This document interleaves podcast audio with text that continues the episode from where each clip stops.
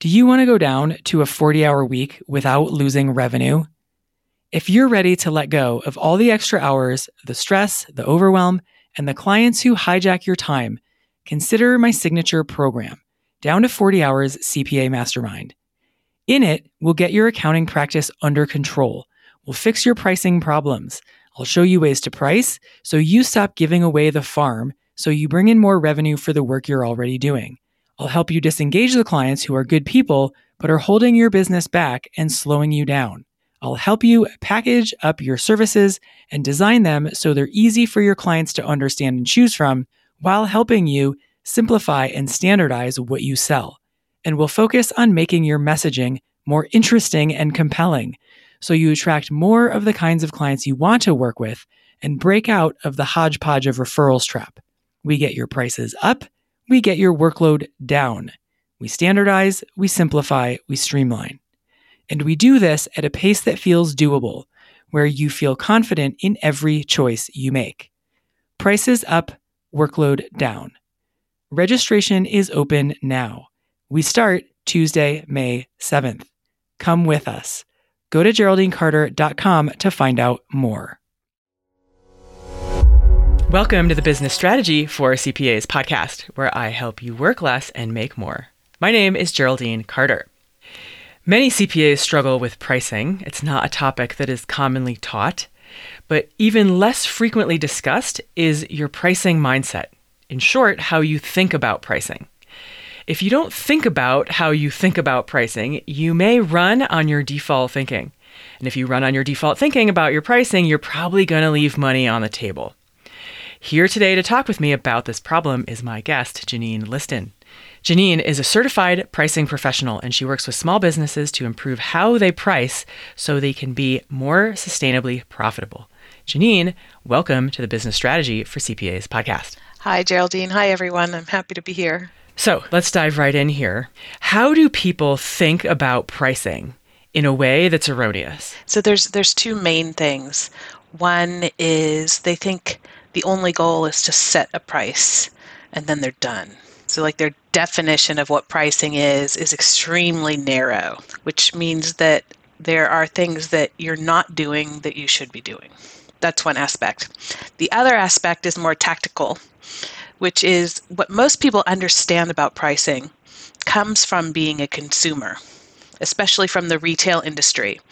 And if you try to take retail industry tactics and strategies and apply them to your small business, you're using tactics and strategies that aren't fit for purpose. They're actually, they have a different target in mind. For example, retail for clothing is all about moving inventory, moving inventory, moving into inventory. If you try to take those tactics and apply them to your CPA business, they're not generally going to be the right tactics because they're trying to achieve a goal that you don't need to achieve. Right, volume. Yeah, that's not the goal. Or not necessarily the goal, anyways. Not necessarily the goal.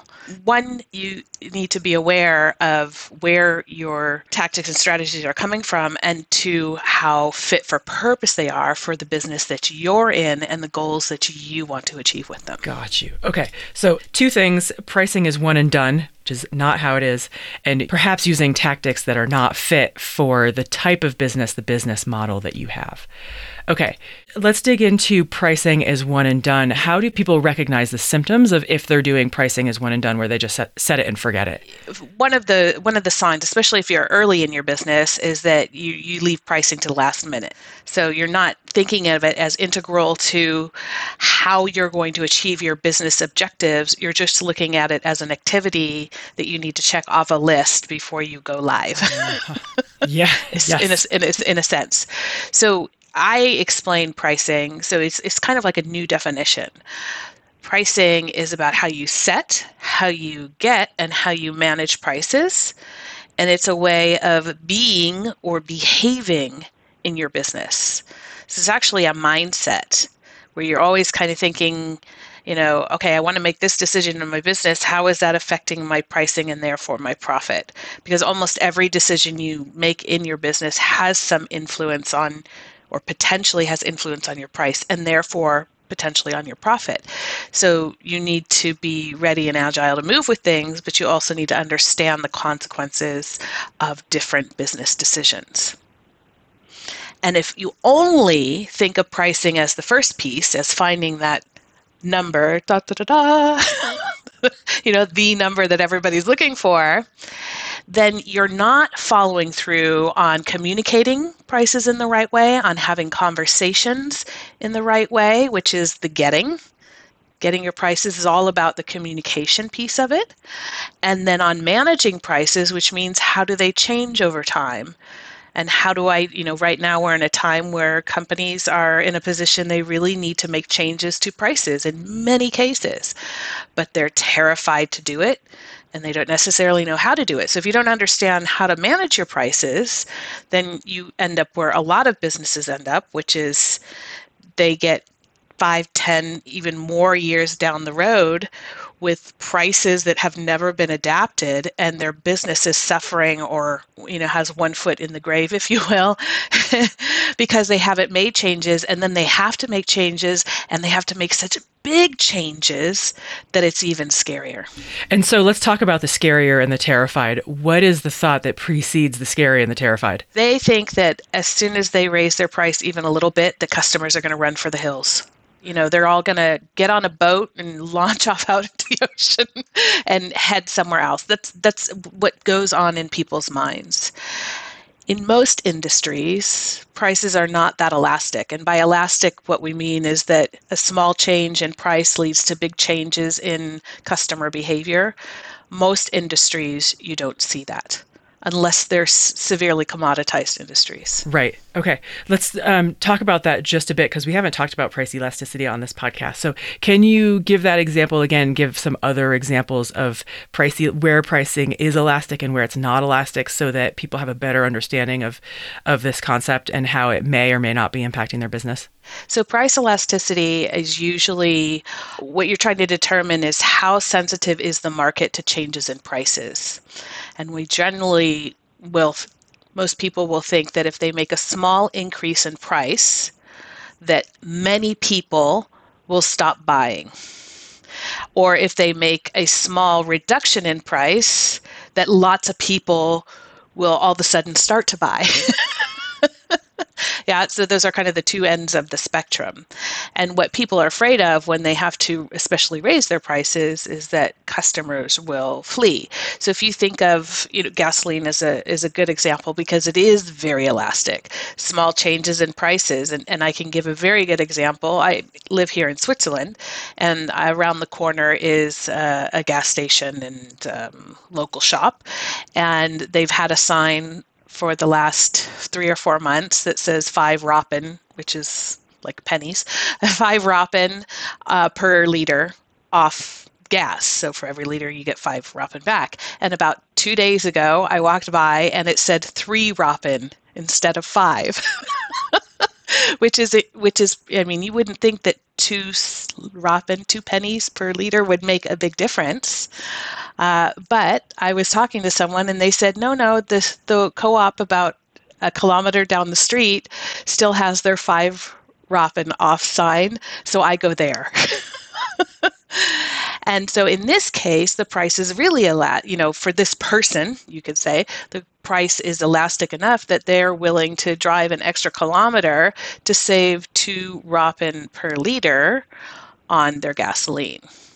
And because gasoline is relatively perceived as a commodity, like one tank of gas is more or less the same or the other, and so on and so forth, then you have more price sensitivity and therefore a higher price elasticity. But for most, especially service based businesses, you can differentiate yourself. You can target different groups. You can work with, you know, if you're a CPA, you can work with specific types of businesses, which means then you're a specialist in that industry or that type of business, which means that you can charge a different price than somebody who's a generalist.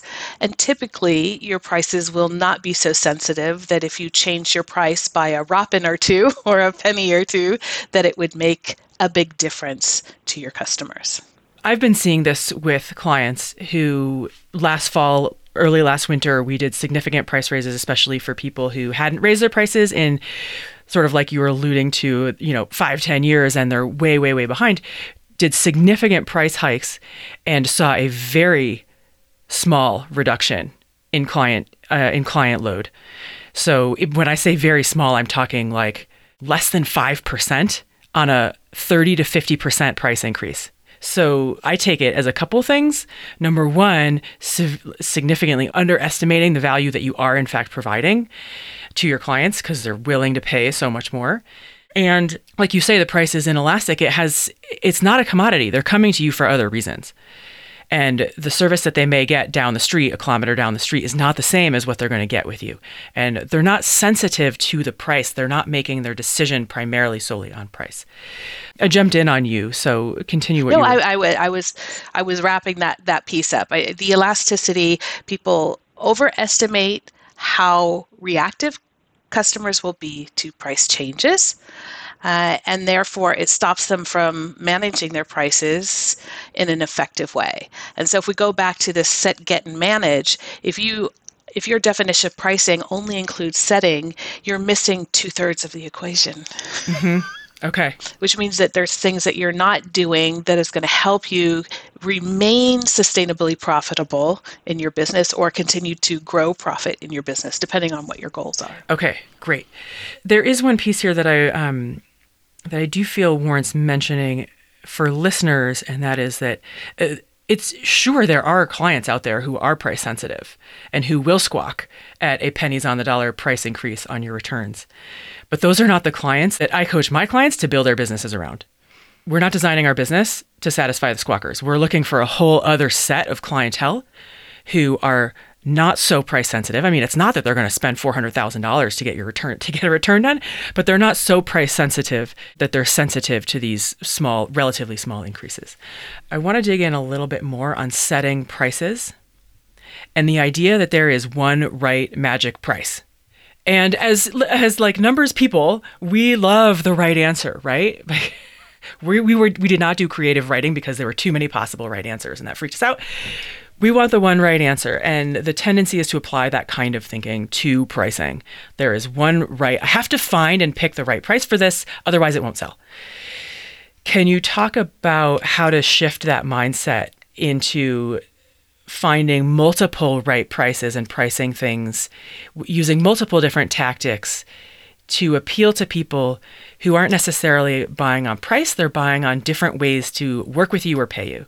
You know, sometimes I think when people come to me, potential clients come to me, and they say, Janene, I need your help, I think that they, in their mind, in some way, they believe there's a little Rolodex in my head. and that they say, okay, I'm in this country and I'm, you know, creating this kind of product and I'm selling it to these people. Tell me where the price is. And I go click, click, click in my head and can pull a price out.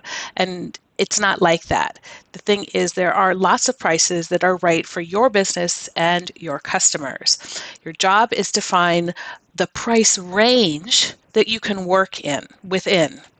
And then, depending on the different types of customer segments that you have, you can create, in this case, offers, you know, uh, service offers that hit at different price points that are related to different points of value and that way you can you know serve some people who maybe don't want as much value at a price point that works for them and the people who want the premium value you have an offer for them and then you can sell across this width or this range of prices that are suitable for your business.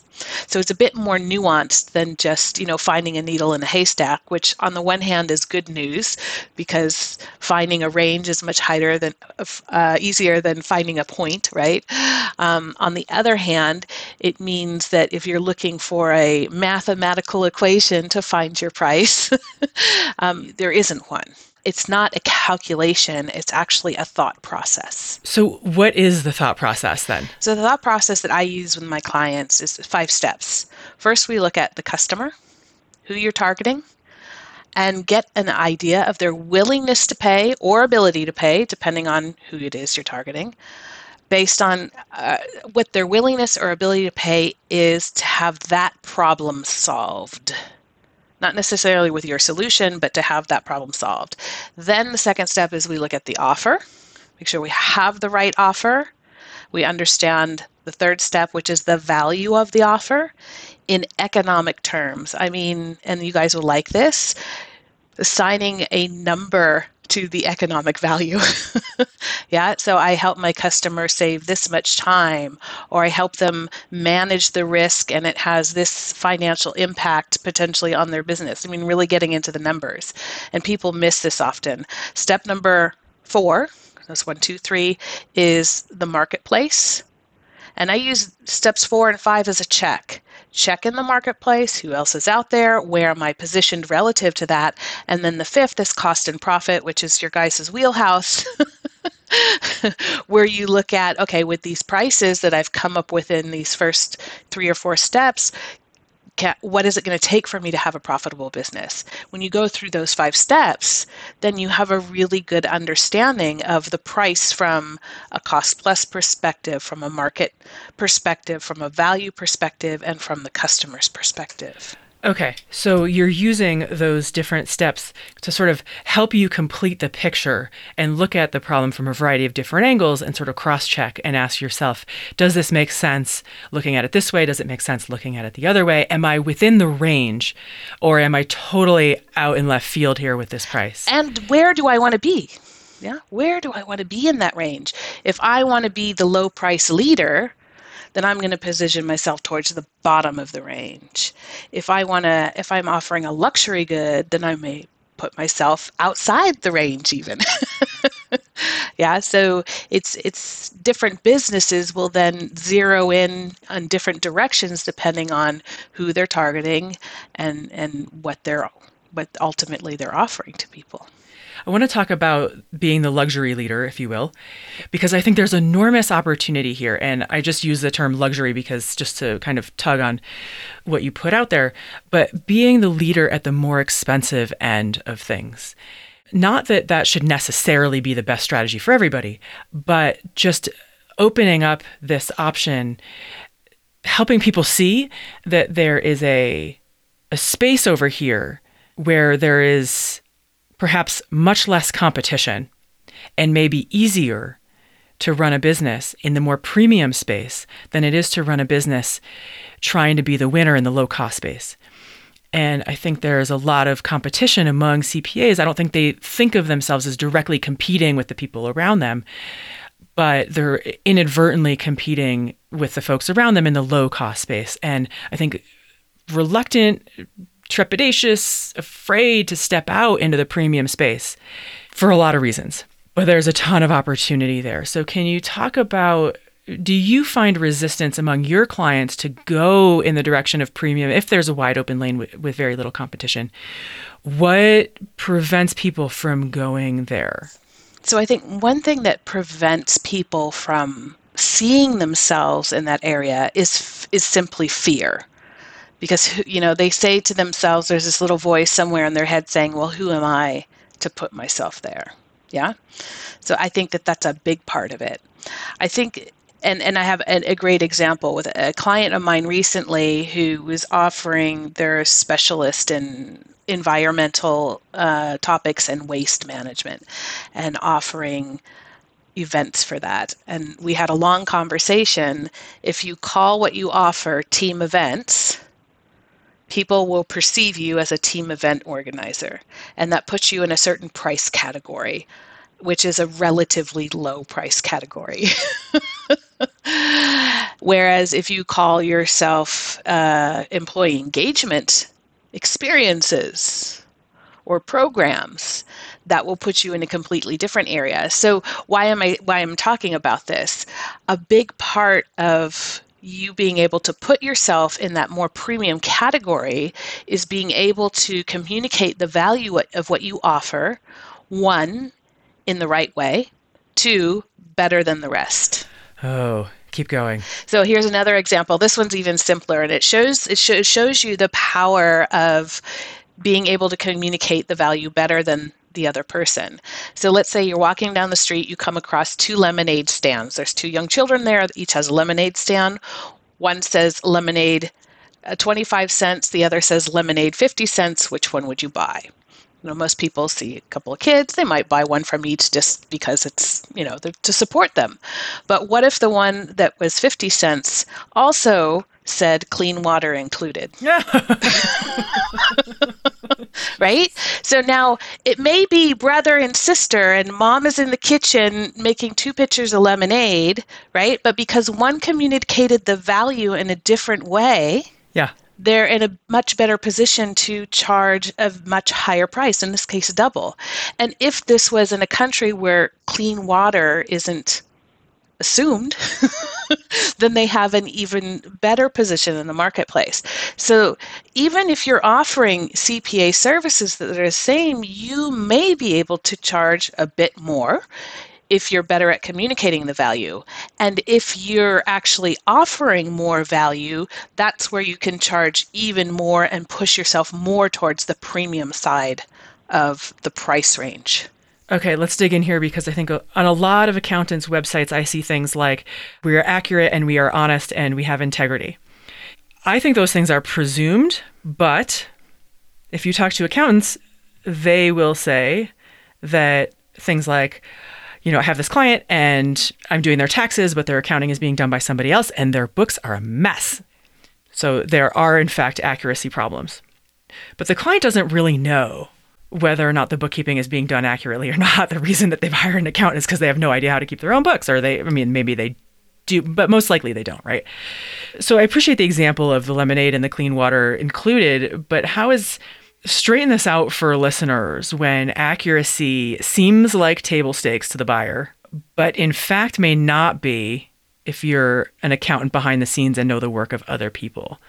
Is this something that you would even use or would you go somewhere else? Well, here's the thing a lot of times, what we communicate as value are our words of what we think the customer wants, but they should be the words that the customer is speaking. Now, when you ask your customers, what do you want from accounting services, or even you would probably not put it that way you know how far up on the list is accuracy? Is that really that important to them and a main driver of why they're buying from one cpa versus another or one accountant versus another?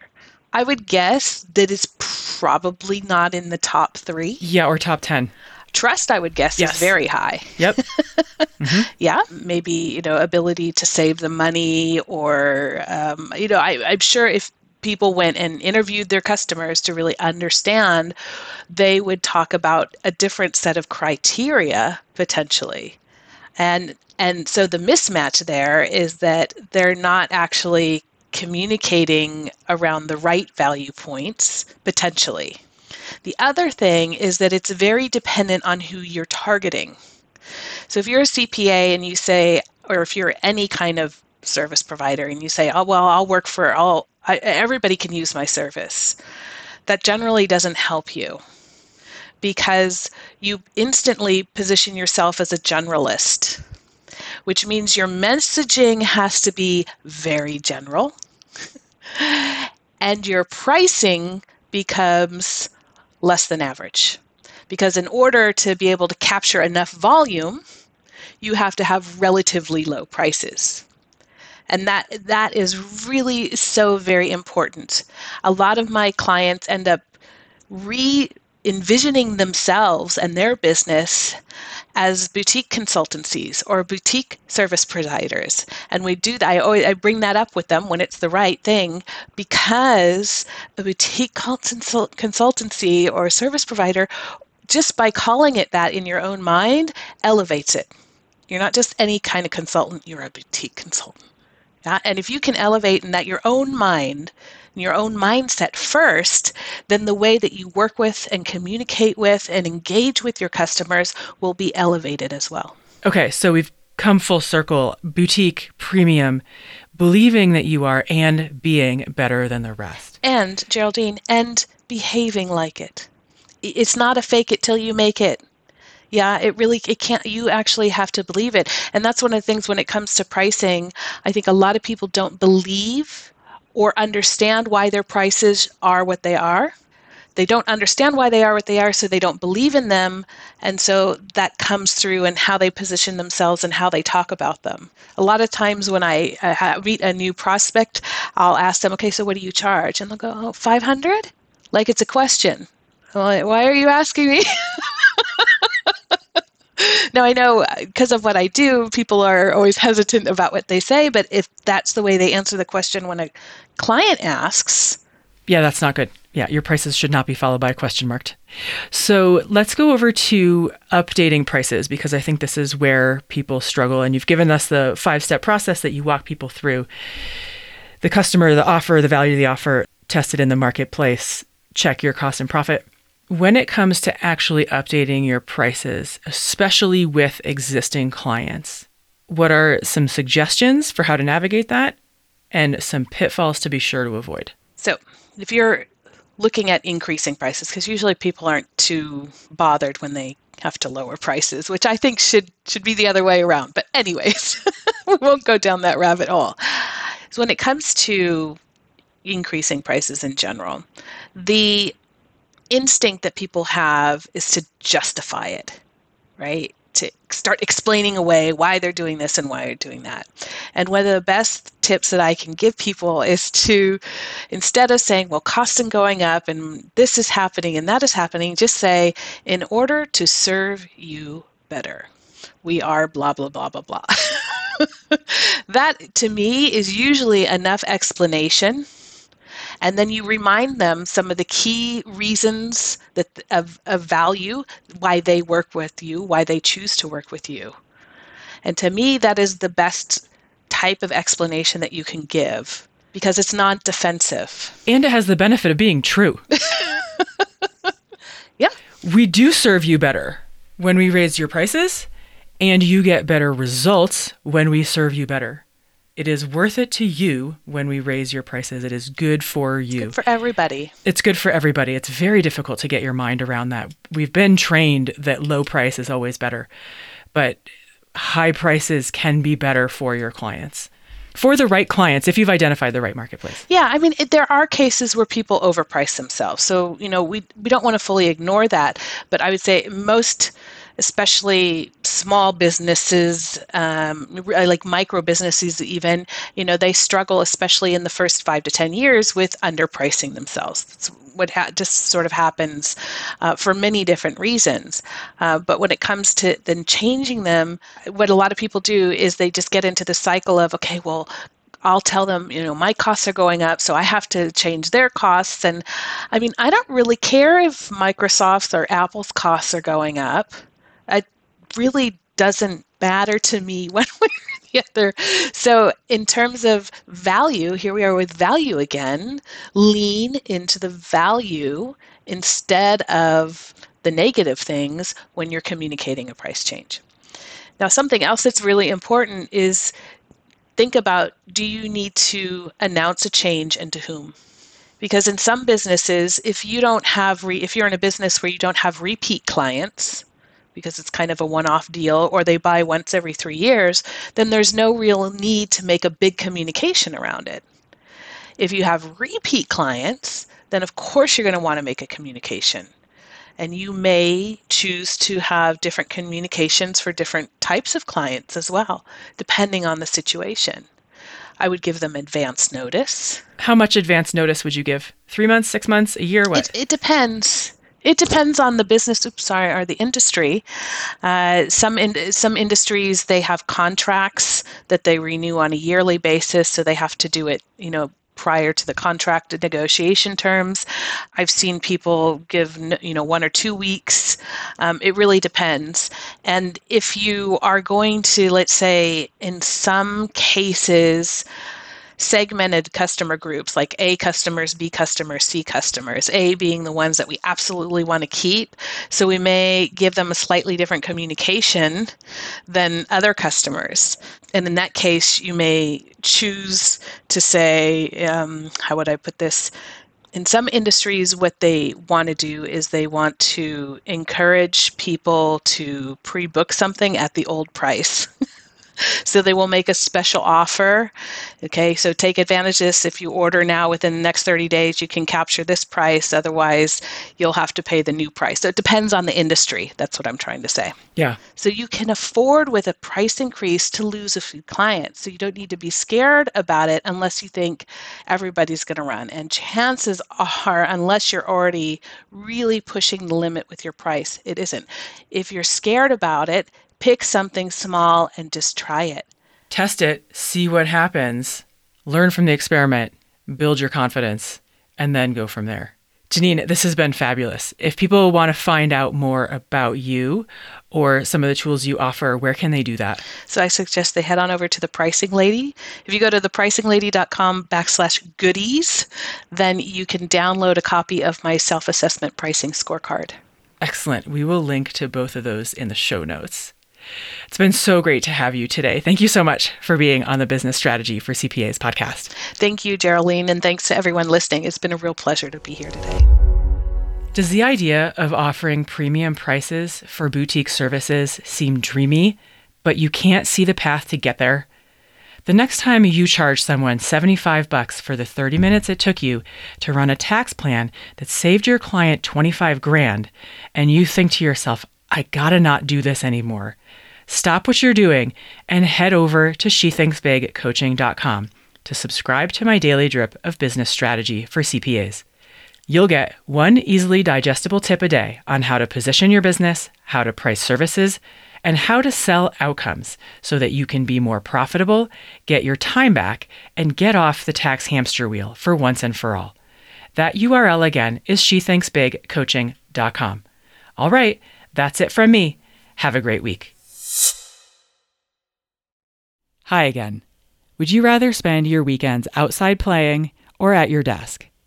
In Down to 40 Hours CPA Mastermind, we put an end to overworking while maintaining revenue. Registration is open now, but it won't be for long. Go to GeraldineCarter.com now to enroll today.